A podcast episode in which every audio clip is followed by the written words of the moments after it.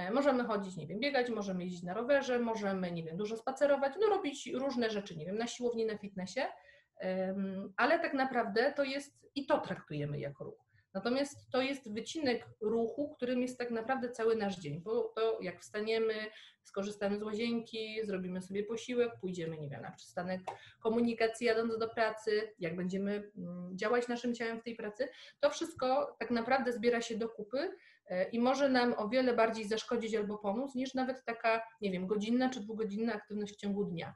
I tak jak zaczęłam, poza tym, że zawsze wierzyłam w to, jakie to jest ważne, to teraz będąc w ciąży, widzę, że tak naprawdę bez tego ani rusz, bo y, na każdym kroku w ciąży tak naprawdę czyhają na nas problemy typu y, przeciążone dno miednicy, czyli może być obniżenie dna miednicy, może być obniżenie narządów rodnych, może być y, problem z hemoroidami, może być problem nietrzymania moczu, rozciągający się brzuch, rozciągająca się kresa biała na brzuchu, prze, jakby przejawia się w postaci rozstępu mięśni prostych brzucha. To jest podcast Droga do błękitnego porodu. Odcinek 15. Fizjoterapia dla mam z Barbarą Worczek. Cześć, ja nazywam się Beata Minguer, jestem hipnodulą. Pokazuję jak oswoić strach i obawy związane z porodem oraz inspiruję jak odzyskać spokój w oczekiwaniu na narodziny dziecka. Jeżeli pragniesz świadomie przygotować się na poród, to jesteś w bardzo dobrym miejscu. W tych podcastach przełamuję mity okołoporodowe, propaguję medycynę opartą na dowodach naukowych, pokazuję jak nawiązać kontakt ze swoim ciałem, intuicją i jak wykorzystać wewnętrzną siłę, aby poród był pozytywnym doświadczeniem. Boże, ile się dzieje! Przyznaję, że nie nadążam z informowaniem Was o wszystkim, co się dzieje w błękitnym świecie. Dziś rusza dwunasta już edycja bezpłatnego mini kursu Błękitny Poród. Trzy dni, trzy lekcje wideo, bardzo dużo wiedzy o świadomym przygotowaniu do porodu i jeszcze więcej wsparcia. Można nadal się zapisać, link umieszczę w artykule do tego podcastu. Biorąc udział w tym kursie, zarówno zdobędziesz wiedzę, wsparcie oraz zobaczysz, jak ja pracuję i na czym polega hipnoporód. Rozpoczęła się tym samym zimowa, największa do tej pory promocja na błękitne kursy i potrwa prawie do świąt, także koniecznie sprawdź stronę. Na zapleczu trwają prace nad trzema projektami, które zobaczysz w przyszłym roku. E, błękitna załoga się rozrasta, mam coraz więcej wsparcia w tych wszystkich działaniach, z czego niezmiernie się cieszę. No a błękitny poród został oficjalnie zarejestrowanym znakiem towarowym w Unii Europejskiej, więc zobaczysz małą graficzną zmianę przy nazwach, czy to na stronie, czy na grupie Błękitny Poród. To chyba najważniejsze z aktualnych rzeczy, chociaż pewnie nie jedyne. E, dzisiaj ostatnia rozmowa na temat e, terapii manualnych, które można wykorzystać w ciąży i w przygotowaniu na poród. W odcinku 13 rozmawiałam z Joanną Czarny o terapii czaszkowo-krzyżowej, a w 14 odcinku z Eweliną Tuszkobury o osteopatii. Y, tych rozmów o ciele będzie więcej, natomiast teraz zmieniamy temat na umysł, emocje i psychikę. Barbara Forczek jest fizjoterapeutką uroginekologiczną, pracuje w Krakowie i przyjęła moje zaproszenie jeszcze w lato, bo zależało mi, aby nagrać ten podcast przed jej pierwszym porodem. Jak zawsze, w nagraniu znajdziesz morze ważnych informacji, więc przygotuj coś do notowania. Witaj, Basiu. Witaj, Batko. Bardzo mi miło, że e, zdołałaś przyjąć moje zaproszenie jeszcze przed swoim pierwszym porodem. Słuchaj, dla mnie to jest właściwie takie poniekąd wyróżnienie, więc bardzo się cieszę, że mogłyśmy się poznać. Bardzo się cieszę, że mogę się spotkać z Tobą w ten sposób. Tak. Y, I, no i jeszcze właśnie zdążymy, tak? Bo później wiem, że rzeczywistość się zmieni, więc nie wiadomo, jak z tymi nagraniami będzie, prawda? Zgadza się, zgadza się. Także już y, właściwie bardziej odliczam mm, dni do rozwiązania, więc rzeczywiście później mogę na chwilę przepaść. Tak. Basiu, powiedz naszym słuchaczkom, od czego się zaczęło Powiedz nam e, chociażby krótko swoją historię, dlaczego robisz to, co robisz? Właściwie zaczęło się tak, e, taki sam początek początków, że zawsze ciągnęło mnie w kierunku biologii, zawsze mnie interesowały e, rzeczy związane z menstruacją. Może też dlatego, że strasznie sama bardzo długo czekałam na ten moment. Więc próbowałam troszkę rozmawiać na ten temat ze starszymi koleżankami, no ale wiadomo, to były takie, to były takie, takie nie wiem, nastoletnie ploteczki.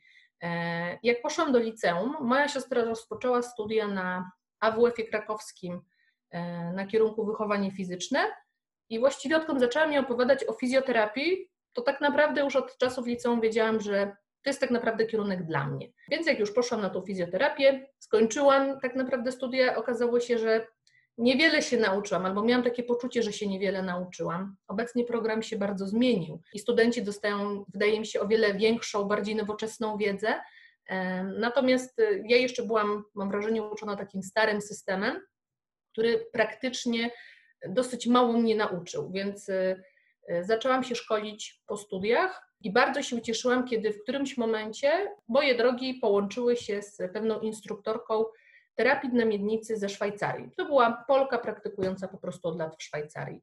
Miałam pewien jeden temat do rozgryzienia, zlecony przez moją siostrę, która prowadziła badania na Akademii Wychowania Fizycznego i troszkę nie wiedziałam, jak go ująć, a moja siostra wyszła z założenia, że to jest temat właśnie związany z lokomocją u kobiet, z tematem dynamiednicy u kobiet, okresie ciąży, po ciąży i ona kompletnie się na tym nie zna, więc ja, skoro jestem fizjoterapeutką, na pewno na ten temat będę wiedziała dużo więcej. No, okazało się, że mm, zarówno artykuły, jak i literatura dostępne na rynku wcale, wcale tak bardzo nie rozjaśniają tego tematu, a przynajmniej nie literatura polska. Było dużo różnych sprzecznych informacji, no więc w którymś momencie po prostu ta instruktorka spadła mi z nieba, mogę tak powiedzieć. I poszłam na szkolenie, nawet nie jakby w tym kontekście, żeby później zająć się tą formą fizjoterapii, tylko bardziej, żeby rozwiać te moje wątpliwości i, e, i jakby pomóc w tym projekcie, do którego zostałam zaangażowana właśnie przez siostrę. E, no ale właściwie od pierwszego momentu tego szkolenia okazało się, że to jest w ogóle wszystko tak fascynujące i poznałam tak dużo fajnych fizjoterapeutek, które mm, jakby od początku swojej drogi pracowały z kobietami, że uznałam, że właściwie no ja już chyba nie mogę wrócić do, do, tego, co było wcześniej. I już po prostu zostałam z tą fizjoterapią kobiet. Nie odcięłam się od y, ogólnej, bo tak naprawdę to wszystko się łączy. Też nie można całości leczenia sprowadzić w tym momencie do miednicy i do namiednicy. Jest to bardzo ważny obszar, ale to jest też jeden z wielu obszarów w naszym ciele, więc najbardziej właśnie lubię łączyć terapię ogólną z fizjoterapią taką już bardziej ukierunkowaną na te, na te nasze kobiece struktury, bo po prostu takie podejście holistyczne uważam, że y, najbardziej nam może pomóc. Z jakimi problemami przychodzą do Ciebie kobiety przeważnie, albo kiedy trafiają pierwszy raz? Bardzo często przychodzą kobiety w ciąży. Przynajmniej w ostatnich, y, w ostatnich miesiącach mojej pracy, ostatnich właściwie nawet dwóch latach mogę powiedzieć. Były to przede wszystkim kobiety w ciąży i co jest ciekawe, spośród wszystkich grup kobiet z problemami uroginekologicznymi, kobiety w ciąży to była ostatnia grupa, z którą w ogóle chciałam współpracować, dlatego że no jednak panuje takie powszechne przekonanie, że kobieta w ciąży trzeba bardzo delikatnie, że e, trzeba bardzo uważać, że, że to jest taki bardzo właśnie niestabilny okres e, w życiu każdej kobiety. Więc tak naprawdę każdy chętnie umywa ręce. No ale im więcej tych kobiet zaczęło przychodzić, tym właściwie ja też nawet nie miałam wyjścia, tylko się musiałam oswoić. E, I w którymś momencie okazało się, że, że to jest bardzo wdzięczna praca, także ja tą pracę bardzo lubię.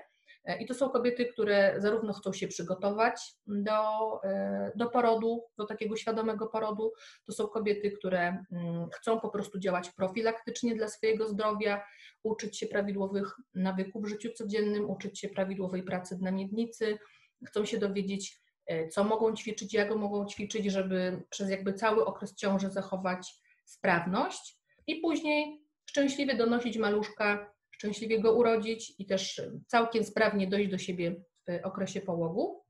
Ale też bywają kobiety w ciąży, które przychodzą po prostu z konkretnymi problemami. Albo jest to problem związany z bólami miednicy, bólami kręgosłupa, e, mogą to być problemy związane z nietrzymaniem moczu, mogą to być problemy związane z hemoroidami. Także jakby zakres jest bardzo duży. Poza kobietami w ciąży przychodzą kobiety tak naprawdę w każdym wieku, które mają problemy z nadmiernie napiętym dnem miednicy, z czego mogą wynikać czy dolegliwości bólowe przy stosunku, może wynikać nietrzymanie moczu w różnym stopniu i w różnej postaci.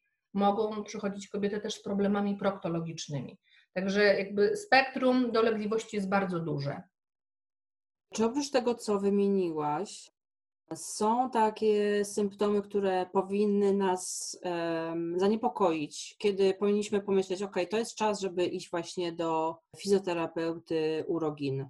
Wiesz co, generalnie tak naprawdę symptomów jest bardzo dużo, chociaż na szczęście teraz bardzo dużo kobiet przychodzi też czysto profilaktycznie. Hmm. Sprawdzić, czy wszystko jest w porządku. Natomiast y, y, jednak większość kobiet, które trafia do gabinetu, to są dziewczyny, które właśnie zauważyły pewne niepokojące objawy, czyli może to być y, popuszczanie moczu w różnych sytuacjach.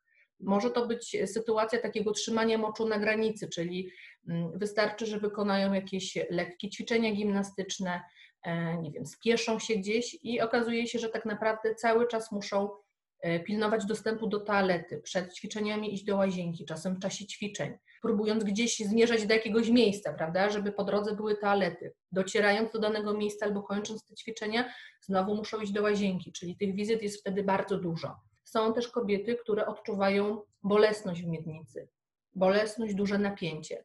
Może to być też bolesność w czasie współżycia, jak mawia nasz kolega, y, psycholog, seksuolog Kamil Perończyk, z którym bardzo lubię współpracować, seks nigdy nie może boleć. To mhm. ma być jakby przyjemność dla kobiety i nie mówię od razu też o jakiejś nie wiadomo jakiej satysfakcji, ale jeżeli pojawia się po prostu taki czysto fizyczny ból, to też to może świadczyć albo o mm, napięciu struktur e, dna miednicy, albo może się już pojawiać jakaś, jakaś e, choroba typu wulwodynia, westybulodynia, Mogą się też pojawiać e, dolegliwości związane z, występo, z występowaniem hemoroidów. Także znowu tutaj ten zakres jest bardzo duży. Jeżeli tylko zaobserwujemy, że na przykład właśnie częściej musimy iść do łazienki, e, że trzymanie moczu jest na granicy, bądź że nie trzymamy tego moczu w różnych sytuacjach. Jeżeli go tracimy na przykład w takich prozaicznych e, sytuacjach dnia codziennego, jak kaszel czy kichanie, to już właściwie bezwzględnie świadczy o tym, że coś jest na rzeczy i warto się do fizjoterapeuty udać. Jeżeli boli nas w miednicy, jeżeli boli nas w okolicy podbrzusza, jeżeli cierpimy na bolesne miesiączki, to nie jest powiedziane, że kobiety mają taką urodę i muszą całe życie cierpieć, mając miesiączki, bo po prostu może się okazać, że e, pewne struktury są za bardzo napięte, e, są za bardzo stymulowane przez inne, inne narządy, więc jeżeli zrównoważymy te napięcia w ciele, to jesteśmy w stanie bardzo takim kobietom pomóc. A powiedz mi, ponieważ ja nadal obserwuję, że fizjoterapia jest takim niedocenianym zawodem i większość z nas jednak udaje się do lekarza przy takich dolegliwościach, tak? Mhm. Mm. To prawda. I jakie były według Ciebie jakiś taki, nie wiem, jak to nazwać, wzór albo e, taki sposób na rozpoznanie, że akurat z tym powinnam iść do fizjoterapeuty, a nie do lekarza. No bo ja jakby ja nawet ze swojego doświadczenia wiem, że długo to robiłam, przy nie wiem, noga mnie bolała, to poszłam do ortopedy, tak? Mhm. Kręgosłup. Teraz wiem, że to nie jest ten kierunek kompletnie. Natomiast dla osób, które jeszcze tego nie rozumieją i dopiero zaczynają się uczyć o e, zastosowaniu fizjoterapii w ciąży, czy w ogóle w naszym kobiecym życiu, co byś im poradziła? Wiesz, to tak się zastanawiam mm, to jest bardzo ciekawe właściwie y, pytanie z Twojej strony. Y, nigdy jakby od tej strony o tym nie pomyślałam, ponieważ jakby będąc w takiej bańce fizjoterapeutycznej, jakby pewne rzeczy mnie by od razu skłoniły, że gdzie mogę iść szukać pomocy. Na przykład y, będąc w ciąży sama, sama korzystam z pomocy fizjoterapeuty i nawet mi do głowy nie przyszło, że mogłabym iść do lekarza, ale przeciętna kobieta rzeczywiście przy okazji jakichś dolegliwości bólowych pierwsze myśli o o lekarzu. Natomiast gdybym miała coś zasugerować, jeżeli na przykład bierzemy pod uwagę dno miednicy, pojawia się problem e, jakichś krwawień, nie wiem, zmienionej wydzieliny, uczucie jakiegoś, nie wiem, pieczenia, swędzenia, które mogłyby świadczyć o jakimś na przykład stanie zapalnym, no to wtedy pierwsze bym pomyślała na przykład o ginekologu. Natomiast jeżeli e, czułabym ciążenie na przykład w dnie miednicy, gdybym czuła właśnie y, tą potrzebę bardzo częstego chodzenia do łazienki albo pojawiłaby się, pojawiłby się problem z nietrzymaniem, mm, to tak naprawdę najpierw poszłabym do fizjoterapeuty, bo lekarz właściwie ze swojego doświadczenia i doświadczenia swoich pacjentek wiem, że powie, że no to jest naturalna sytuacja, zmieniły się warunki anatomiczne, fizjologiczne w ciele, jest duże przeciążenie i taki problem może wystąpić i on minie po porodzie. Albo na przykład będzie się utrzymywał przez jakiś czas. Czasem lekarze proponują jeszcze jakieś środki farmakologiczne, ale to już raczej e, nie u pań w ciąży. E, natomiast mało który zaproponuje jakby sprawdzenie dna miednicy pod kątem jego funkcjonalności. To już by akurat musiał być mm, lekarz uroginekolog. Więc warto iść najpierw do fizjoterapeuty i sprawdzić, na ile to dno miednicy jest wydolne, albo na ile y, praca naszego ciała jest, y, jest tutaj wspierająca. Bo jeżeli, y, jeżeli to jest pani, która na przykład bardzo się dużo garbi, bardzo dużo siedzi, pracuje też w sposób siedzący i jest aktywna zawodowo właściwie przez całą ciążę, no to w tym momencie samą tą swoją aktywnością codzienną, tą postawą, tym sposobem wykonywania pracy, skuloną sylwetką może sobie przeszkadzać, więc w takiej sytuacji na przykład ginekolog nie pomoże. Więc warto, warto właściwie najpierw iść do fizjoterapeuty, bo i tak fizjoterapeuta przeprowadzi szeroki wywiad. Jeżeli będą jakieś objawy wskazujące na stan zapalny, ten fizjoterapeuta jakby nie wsadzi nigdy, mówiąc brzydko, swoich rąk krocze takiej pacjentki, tylko też zastosuje takie techniki jakby na zewnątrz, żeby to nie było inwazyjne, prawda?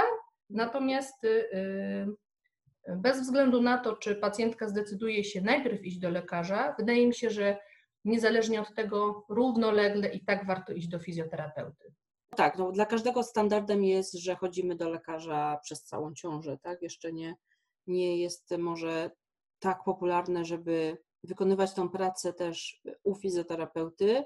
Natomiast y, zauważyłaś różnicę. Z czego myślisz, że ona wynika? Na pewno zwiększa się świadomość y, wśród kobiet. Na pewno dostęp do fizjoterapii jest też jakby większy, łatwiejszy. Y, fizjoterapeutek nawet w samym Krakowie zajmujących się taką fizjoterapią kobiecą jest coraz więcej. E, więc właściwie to jest też taka mocno, coraz mocniej rozbudowana sieć, gdzie my też wzajemnie siebie polecamy.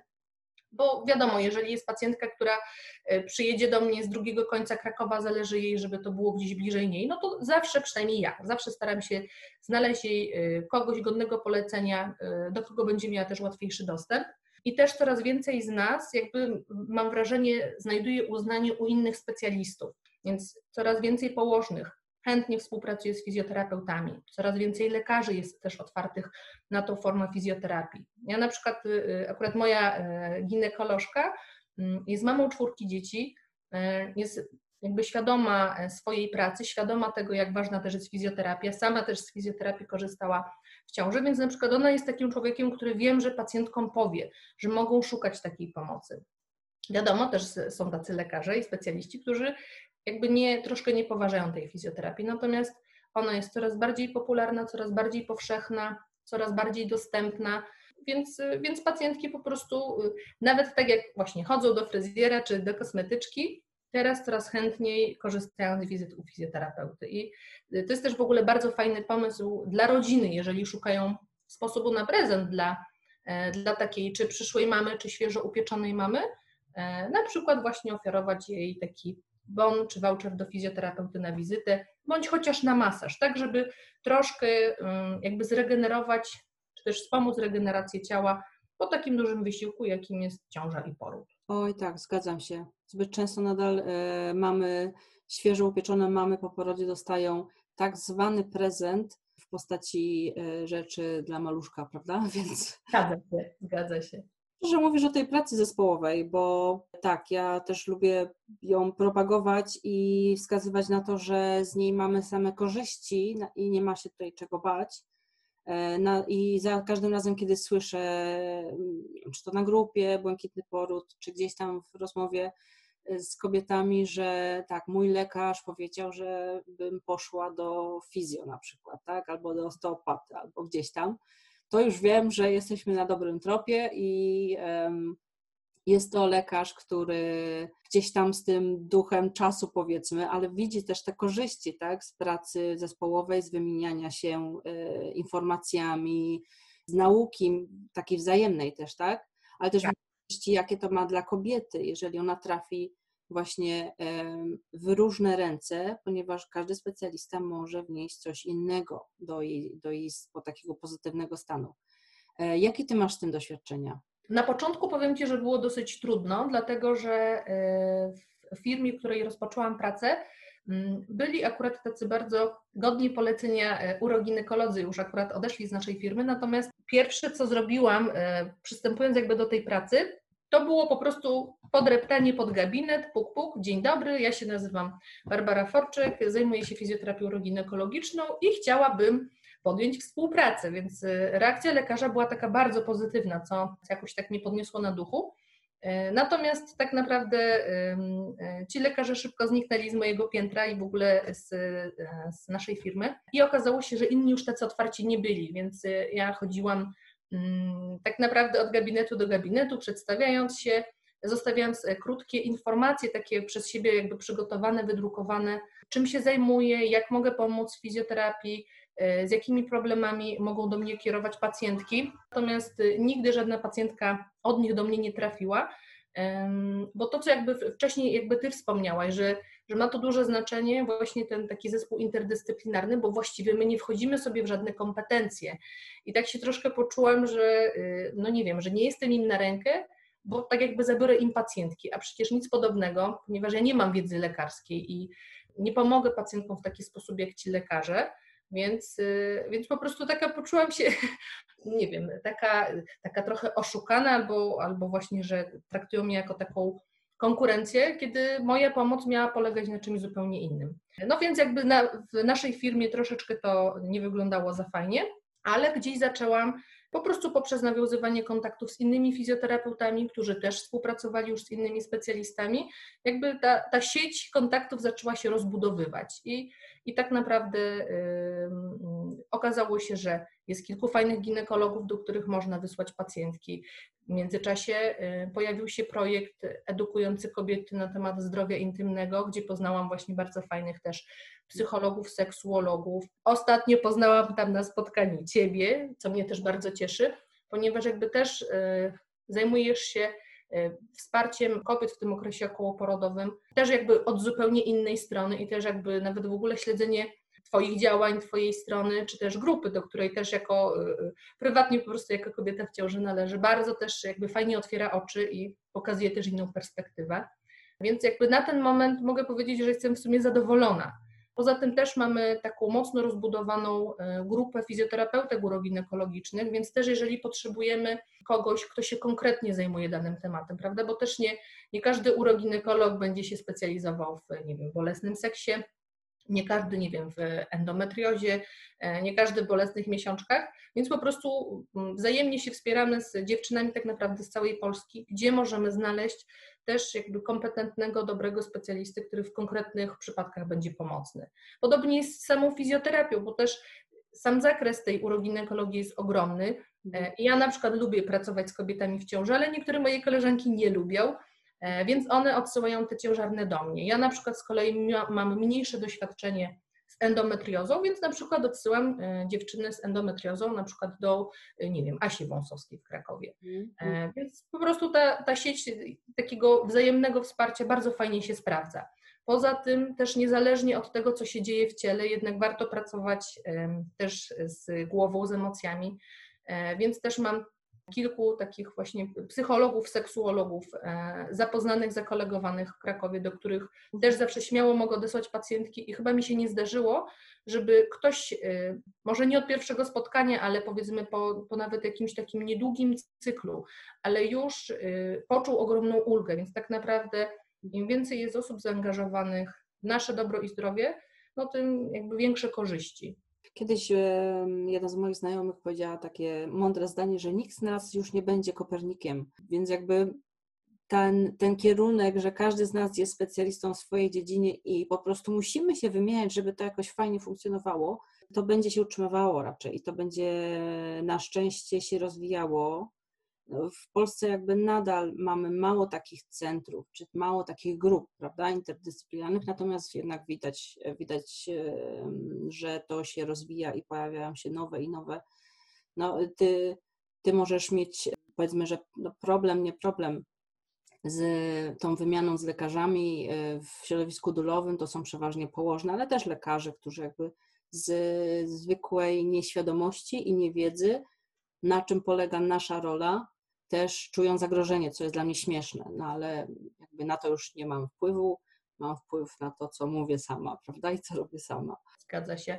Ale wiesz, to, to jest ciekawe, co mówisz, bo jakby dla mnie też w ogóle był taki moment, że zastanawiałam się troszeczkę nad, y, nad zawodem duli, ale, ale uznałam, że właśnie nie można też robić wszystkiego y, i ja się skupię na jakby powiedzmy swojej części. Bardzo fajnie, że właśnie są takie, takie super hiper dule jak ty. Y, I powiem Ci, co mnie bardzo zaskoczyło, jak kiedyś współpracowałam z, właściwie z niektórymi położnymi, czy nawet spotykałyśmy się na szkoleniach, właśnie takich może nie bardzo negatywne podejście do dól, ale takie z takim ogromnym dystansem. I ja się tak właśnie zapytałam nawet kiedyś bezpośrednio, mówię, ale przecież dula nie jest zagrożeniem dla położnej, ona ma swoje kompetencje, wy macie swoje. I mówię, to po prostu może tylko fajnie współgrać, więc o co chodzi? Już nie chciały, one same nie chciały jakby zdradzać, może miały jakieś negatywne doświadczenia, nie wiem. Natomiast właśnie też y, zaskoczyło mnie to taki, taki lekki antagonizm. Tak, tak no, y, mogły mieć negatywne, a mogły po prostu powtarzać pewien trend, który jest jakby w środowisku, on się, prawda, nawarstwia, nawarstwia, ale tak naprawdę nie wie o co chodzi. No tak, mhm. tak bardzo często działa z rzeczami, których nie jesteśmy świadomi, prawda, jak tak naprawdę funkcjonują i o co chodzi w nich. No jest to pewnie y, z każdym przekonaniem tak to działa, nie?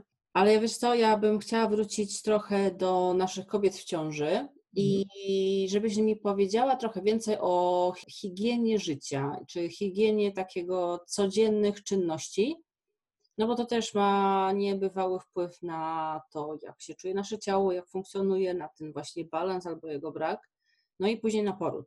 Mhm. Jakbyś mogła rozwinąć na przykład, co polecasz swoim pacjentkom, żeby robiły albo nie robiły. Nie wiem, chodzi mhm. o wstawanie, siedzenie, chodzenie, aktywność fizyczną, brak jej.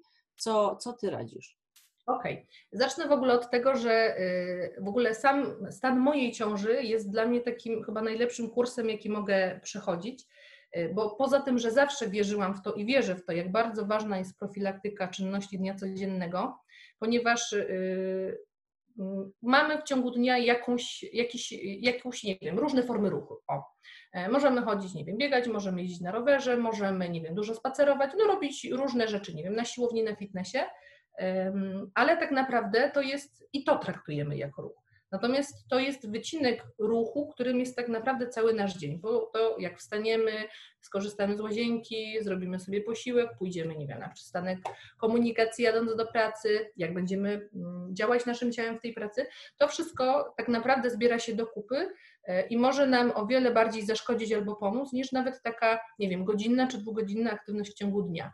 I tak jak zaczęłam, poza tym, że zawsze wierzyłam w to, jakie to jest ważne, to teraz będąc w ciąży, widzę, że tak naprawdę bez tego ani rusz, bo y, na każdym kroku w ciąży tak naprawdę czyhają na nas problemy typu y, przeciążone dno miednicy, czyli może być obniżenie dna miednicy, może być obniżenie narządów rodnych, może być y, problem z hemoroidami, może być problem nietrzymania moczu, rozciągający się brzuch, rozciągająca się kresa biała na brzuchu, prze, jakby przejawia się w postaci rozstępu mięśni prostych brzucha.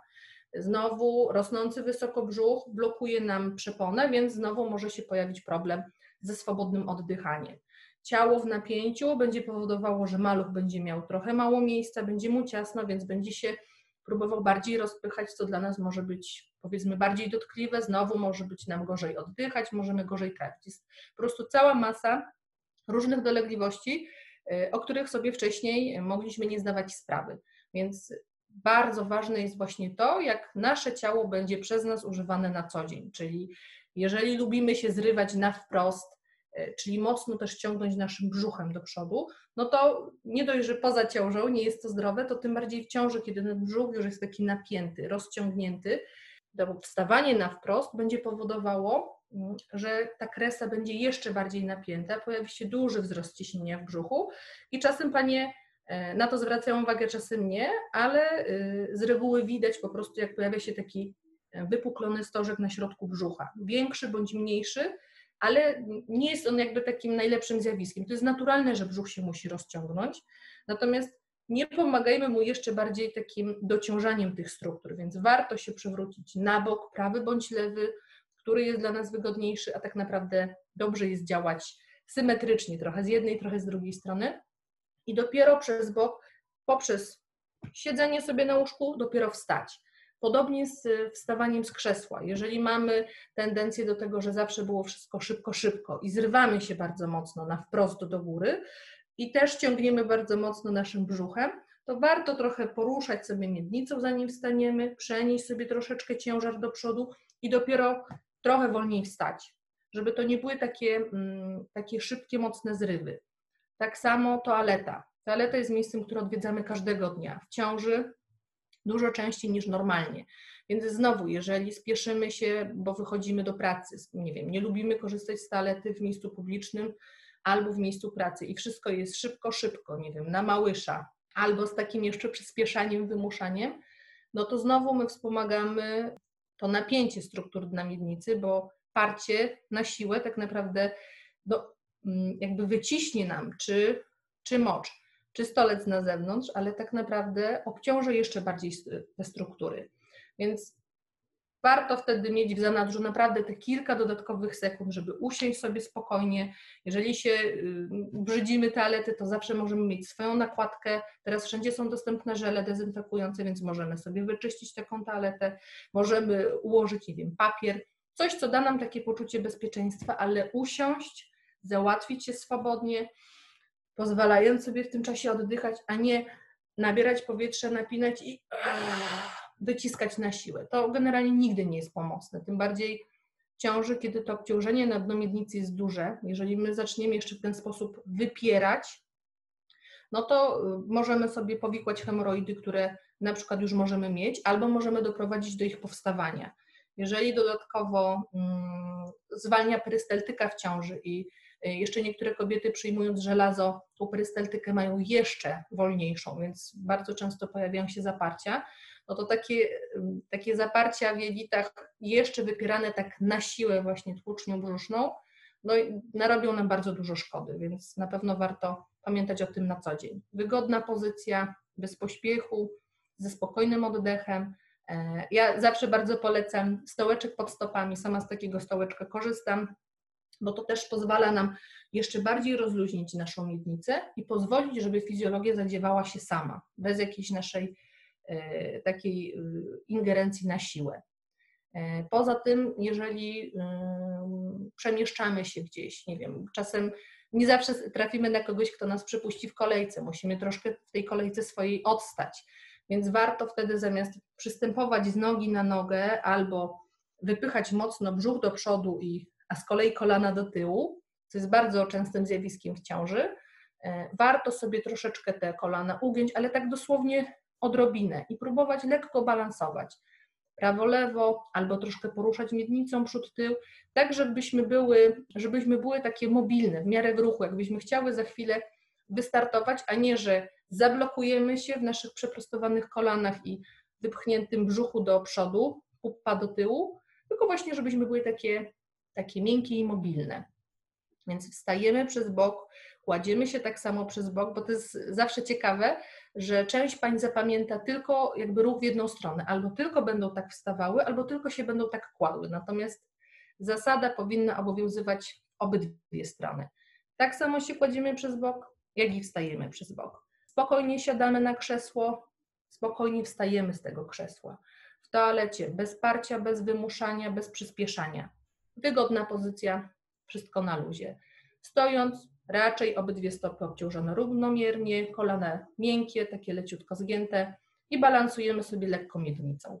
Jeśli chodzi o aktywności, jeżeli kobieta była aktywna przed ciążą, to tak naprawdę y, przez cały okres ciąży może być aktywna, tylko żeby dostosować do swoich potrzeb, możliwości, aktualnego stanu, bo jednak pierwszy trymestr y, może powodować duże zmęczenie, dużą senność, y, głód, potrzebę częstego jedzenia, częstszego odpoczynku, drzemek, więc wtedy wiadomo, nie katujemy się jakimiś intensywnymi ćwiczeniami.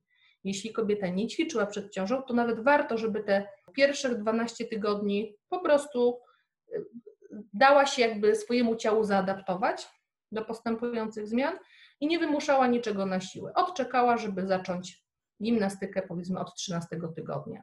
Jeżeli już mija nam ten okres pierwszego trymestru, no to właściwie nasza wydolność jest dużo lepsza, więc wtedy możemy sięgnąć po bardziej intensywne aktywności. Możemy dużo spacerować, możemy chodzić po górach. Tak naprawdę różnie podają źródła, ale nawet takie spacery, czy też zdobywanie szczytów do 3000 metrów nad poziom morza są jakby w porządku dla, dla kobiet w ciąży. Wiele kobiet, które było bardzo aktywnych, korzysta z tego. Jeżeli tylko czują, że mogą, to jak napra- tak naprawdę mogą być na tyle aktywne. Jeżeli nie czujemy, że możemy pozwolić sobie na aż tyle, no to dostosowujemy do swoich potrzeb. Więc to może być jakaś yoga ciążowa, pilates ciążowy, to może być, mogą być ćwiczenia rozciągające.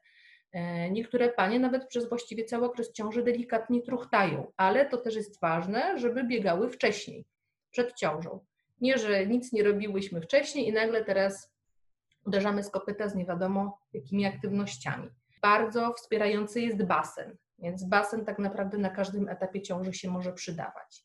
E, gimnastyka wzmacniająca, bo jednak nasze ramiona, kręgosłup e, czy nasze nogi też będą potrzebowały stymulacji, żeby to nie było tylko takie oddychanie, medytowanie i jakaś taka super relaksująca yoga, ale żebyśmy też wspierały nasze ciało, bo jednak poród jest też wymagającym, e, wymagającą aktywnością i niekoniecznie jakby przemawia do mnie to porównanie e, do maratonu, który się bardzo często pojawia, natomiast wydatek energetyczny jest bardzo duży i tutaj nie można temu zaprzeczyć, więc warto też przygotować nasze ciało pod takim względem siły i wytrzymałości. Poza tym też będzie nam łatwiej wrócić do formy po porodzie. I nie mówię tu od razu o jakichś nie wiadomo jakich treningach e, i, i jakim szybki, i, i bardzo szybkim jakby powrocie do różnych aktywności, tylko po prostu, żebyśmy były w miarę zdrowe, w miarę miały jakby zrównoważone napięcie w ciele, bo też okres połogu, tego wczesnego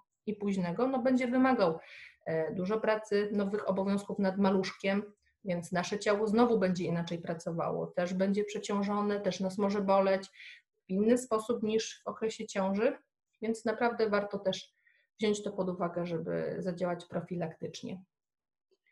A mhm. po porodzie, y, kiedy pierwszy raz y, warto się udać do fizjoterapeuty?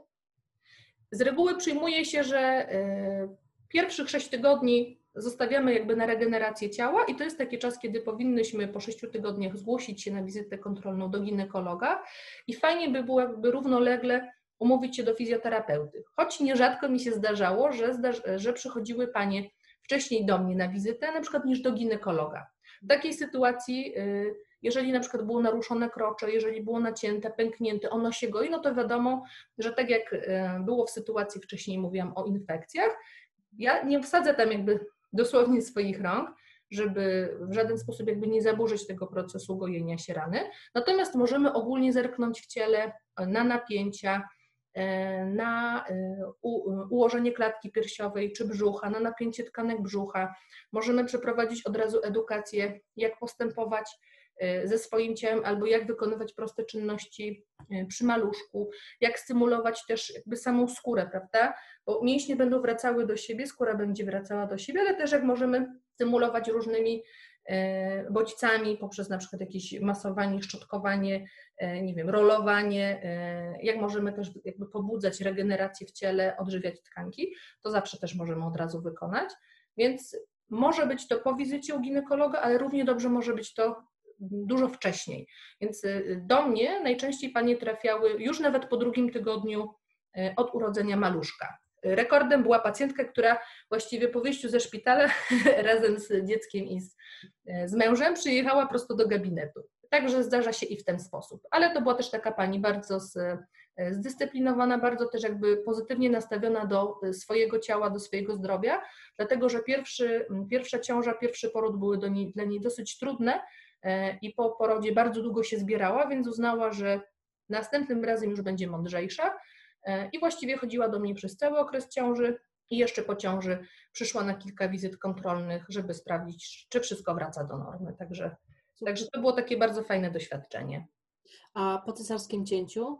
Po cesarskim cięciu tak samo. Pacjentki przychodzą równie szybko jak i po porodzie naturalnym, tylko znowu tutaj zależy, jak się będziemy zajmować blizną. Jeżeli to jest taka właśnie blizna świeża przed ukończonym szóstym tygodniem od porodu, to ja jednak wolę uważać i nie mobilizować bezpośrednio samej blizny. Jakby przykładać rąk w tą bliznę, ale mogę działać dookoła tej blizny, czyli wykonywać różne techniki y, nad blizną, pod blizną, obok, tak żeby zmobilizować ciało. Możemy poedukować, możemy znormalizować napięcie w tkankach, ciśnienie w jamie brzusznej, w klatce piersiowej i tylko właściwie oczekujemy z, tą, z tym wejściem na bliznę do mm, zakończonego szóstego tygodnia, żeby było wiadomo, że jakby wszystkie etapy gojenia się rany zaszły i teraz już ta blizna się przebudowuje. Jeżeli wejdziemy w tą bliznę też za wcześnie, to po pierwsze możemy, może się wdać jakaś infekcja, możemy tą bliznę powikłać, y, ona się może później gorzej goić, więc warto troszeczkę odczekać i dmuchać na zimne, y, a jeżeli na przykład wiem, że pacjentka będzie miała kłopot, żeby przyjść do mnie po tych sześciu tygodniach, bo na przykład, no różne są sytuacje, że może zostać sama na przykład z maleństwem w domu, bo mąż musi wrócić do pracy, że nie będzie miał jej kto pomóc. No dużo takich problemów logistycznych, to pracujemy dookoła blizny i ja ją dokładnie instruuję, jak będzie miała pracować już na samej bliźnie po zakończeniu tych sześciu tygodni, żeby e, wychodząc z gabinetu też miała już jakieś takie konkretne, jasne wskazówki, jak będzie mogła sobie pomóc sama, nie mogąc przyjść do, specjali do specjalisty. Basiu, ty teraz będziesz miała, już masz przerwę swojej pracy. Natomiast powiedz może, gdzie cię będzie można spotkać, jak już wrócisz? Mhm. Na ten moment planuję rzeczywiście taką trochę dłuższą przerwę z powrotem do pracy, dlatego że po prostu zobaczę, jak maluch będzie pozwalał mi działać zawodowo. Więc w ScanMedzie, w którym pracuję od pięciu albo bodajże sześciu lat, prawdopodobnie będzie można mnie spotkać dopiero w przyszłym roku. Mhm. E, I ScanMed mieści się przy ulicy Armii Krajowej, tam jest taki bardzo duży oddział rehabilitacji mhm. E, i tam zajmuję się kobietami tak naprawdę na każdym etapie życia. Natomiast poza ScanMedem przyjmuję również w gabinecie Open Medical na ulicy Gęsiej w Krakowie, to jest przy hotelu Galaksy. Mhm. Y, I tam prawdopodobnie wrócę trochę wcześniej. Nie będzie to jeszcze ten rok, natomiast, y, natomiast myślę, że jeżeli tylko maluch mi pozwoli, po, to po nowym roku wrócę tam do współpracy. Mhm. Y, a jeszcze co się przy okazji wyklaruje, trudno powiedzieć, ponieważ dotychczas też współpracowałam z kilkoma szkołami rodzenia. Mhm. Miałam też różne jakby przygody z różnymi innymi gabinetami. E, krótsze bądź dłuższe, więc y, co się w międzyczasie wyklaruje, tego jeszcze nie wiem, natomiast na pewno te dwa miejsca to są takie miejsca, w których będzie można mnie znaleźć. Mhm.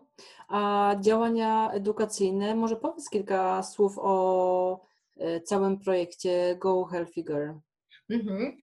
E, projekt Go Healthy Girl to jest projekt zapoczątkowany przez Karolinę Sztyler, która po prostu zauważyła na przykładzie swoim czy też swoich koleżanek, e, jak bardzo jest niska e, edukacja wśród e, młodych, młodych kobiet, studentek, kobiet w okolicach wieku jakby studiów, kobiet starszych, a nawet też dojrzałych.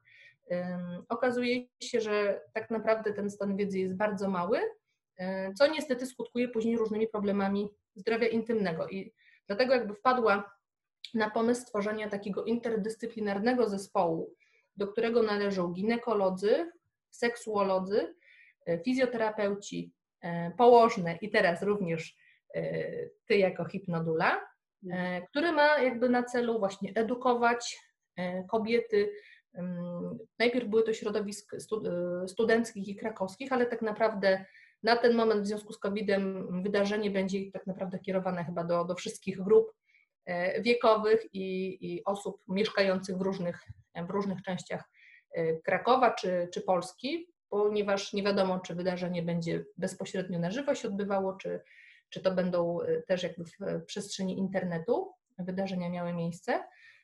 Natomiast jest bardzo dużo jakby wykładów, wykładów, czy też spotkań w formie wykładowo-warsztatowej, żeby też zawsze pewne rzeczy móc chociaż odrobinę spróbować na sobie, i dowiedzieć się jakichś podstawowych rzeczy związanych z, ze zdrowiem intymnym od strony takiej, takiej funkcjonalnej jak fizjoterapia, od strony położniczej, na temat raka piersi, na temat raka szyjki macicy, macicy na temat zdrowej aktywności, aktywności dla zdrowia na miednicy czy też całego ciała. Więc jakby projekt jest bardzo fajny.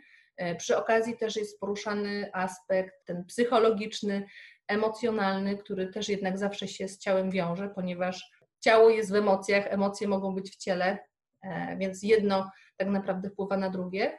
Tej pomocy takiej, czy fizjoterapeutycznej, czy, czy medycznej, lekarskiej, e, jednak ten aspekt psychologiczny, seksuologiczny jest tak naprawdę uważam nieodzowny.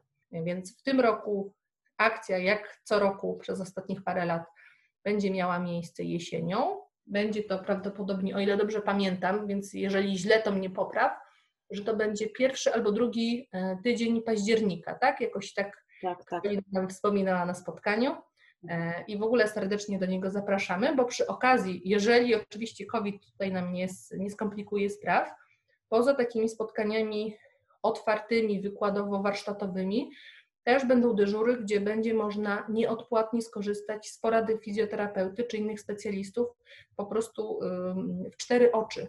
Już nie będzie to tylko e, takie spotkanie na forum, ale będzie można właśnie skorzystać e, tak w intymności, konkretnie zapytać o, o swój przypadek, e, dowiedzieć się, co można w danej sytuacji zrobić i gdzie takiej pomocy szukać. Także ja serdecznie zachęcam i zapraszam. Tak, ja tak samo. No będziemy śledzić, trzymam kciuki za to, że uda się zrealizować w takiej normalnej wersji, że tak powiem, stacjonarnej. Zobaczymy natomiast, jak to wszystko wyjdzie. Generalnie z roku na rok obserwuję coraz większe zainteresowanie, coraz większą e, liczebność e, uczestniczek, coraz większą też otwartość, ponieważ dziewczyny, które brały już wcześniej udział, przekazywały swoim młodszym koleżankom, studentkom, czego się można spodziewać, e, czego dotyczą tematy, o co można pytać i też mam wrażenie, że E, jest większa też odwaga w zadawaniu pewnych pytań. Bo pierwszy rok był taki bardzo, mm, miałam wrażenie, że te dziewczyny przychodzą i tak obserwują nas takie przyczajone bardzo. Raczej nie chciały zadawać pytań, być może ze wstydu. E, natomiast już te kolejne edycje widać, że są, e, widać, że po prostu ta odwaga się pojawia i że to nie jest dziwne, jeżeli dziewczyny pytają o to czy tamto, bo tak naprawdę okazuje się, że w jakiejś grupie zawsze znajdzie się przynajmniej kilka albo nawet kilkanaście osób, które borykają się z jakimś problemem. Jeśli nie one bezpośrednio, to zawsze ktoś w otoczeniu najbliższym, nie wiem, w rodzinie, wśród koleżanek, zawsze jest ktoś, kto tak naprawdę czymś się boryka. E, nie zawsze nawet wie, że to jest problem, a jeżeli zdaje sobie sprawę, to nawet nie wie, gdzie może się udać po pomoc. Tak, to tym bardziej warto, warto uczestniczyć w takich wydarzeniach. Dobrze, Basiu, dziękuję Ci bardzo za podzielenie się wiedzą i swoim doświadczeniem. Trzymam oczywiście kciuki za to, żeby było błękitnie, nie inaczej. Bardzo Ci dziękuję. Słuchaj, dostałam od moich koleżanek takie właśnie błękitne wsparcie w postaci takiej, takiej bransoletki, więc y, patrzę sobie tak na nią i trochę y, napawa mnie to takim większym optymizmem i mam nadzieję, że nie stracę głowy i wszystko to to y, praktykuję i teoretycznie, i praktycznie tak naprawdę od samego początku ciąży, a nawet mam wrażenie, że odkąd zaczęłam pracę z kobietami, że zna, znajdzie zastosowanie właśnie w tej praktyce już właśnie samego porodu i po. Na pewno, na pewno. Dziękuję Ci jeszcze raz. Dziękuję Ci Batko bardzo.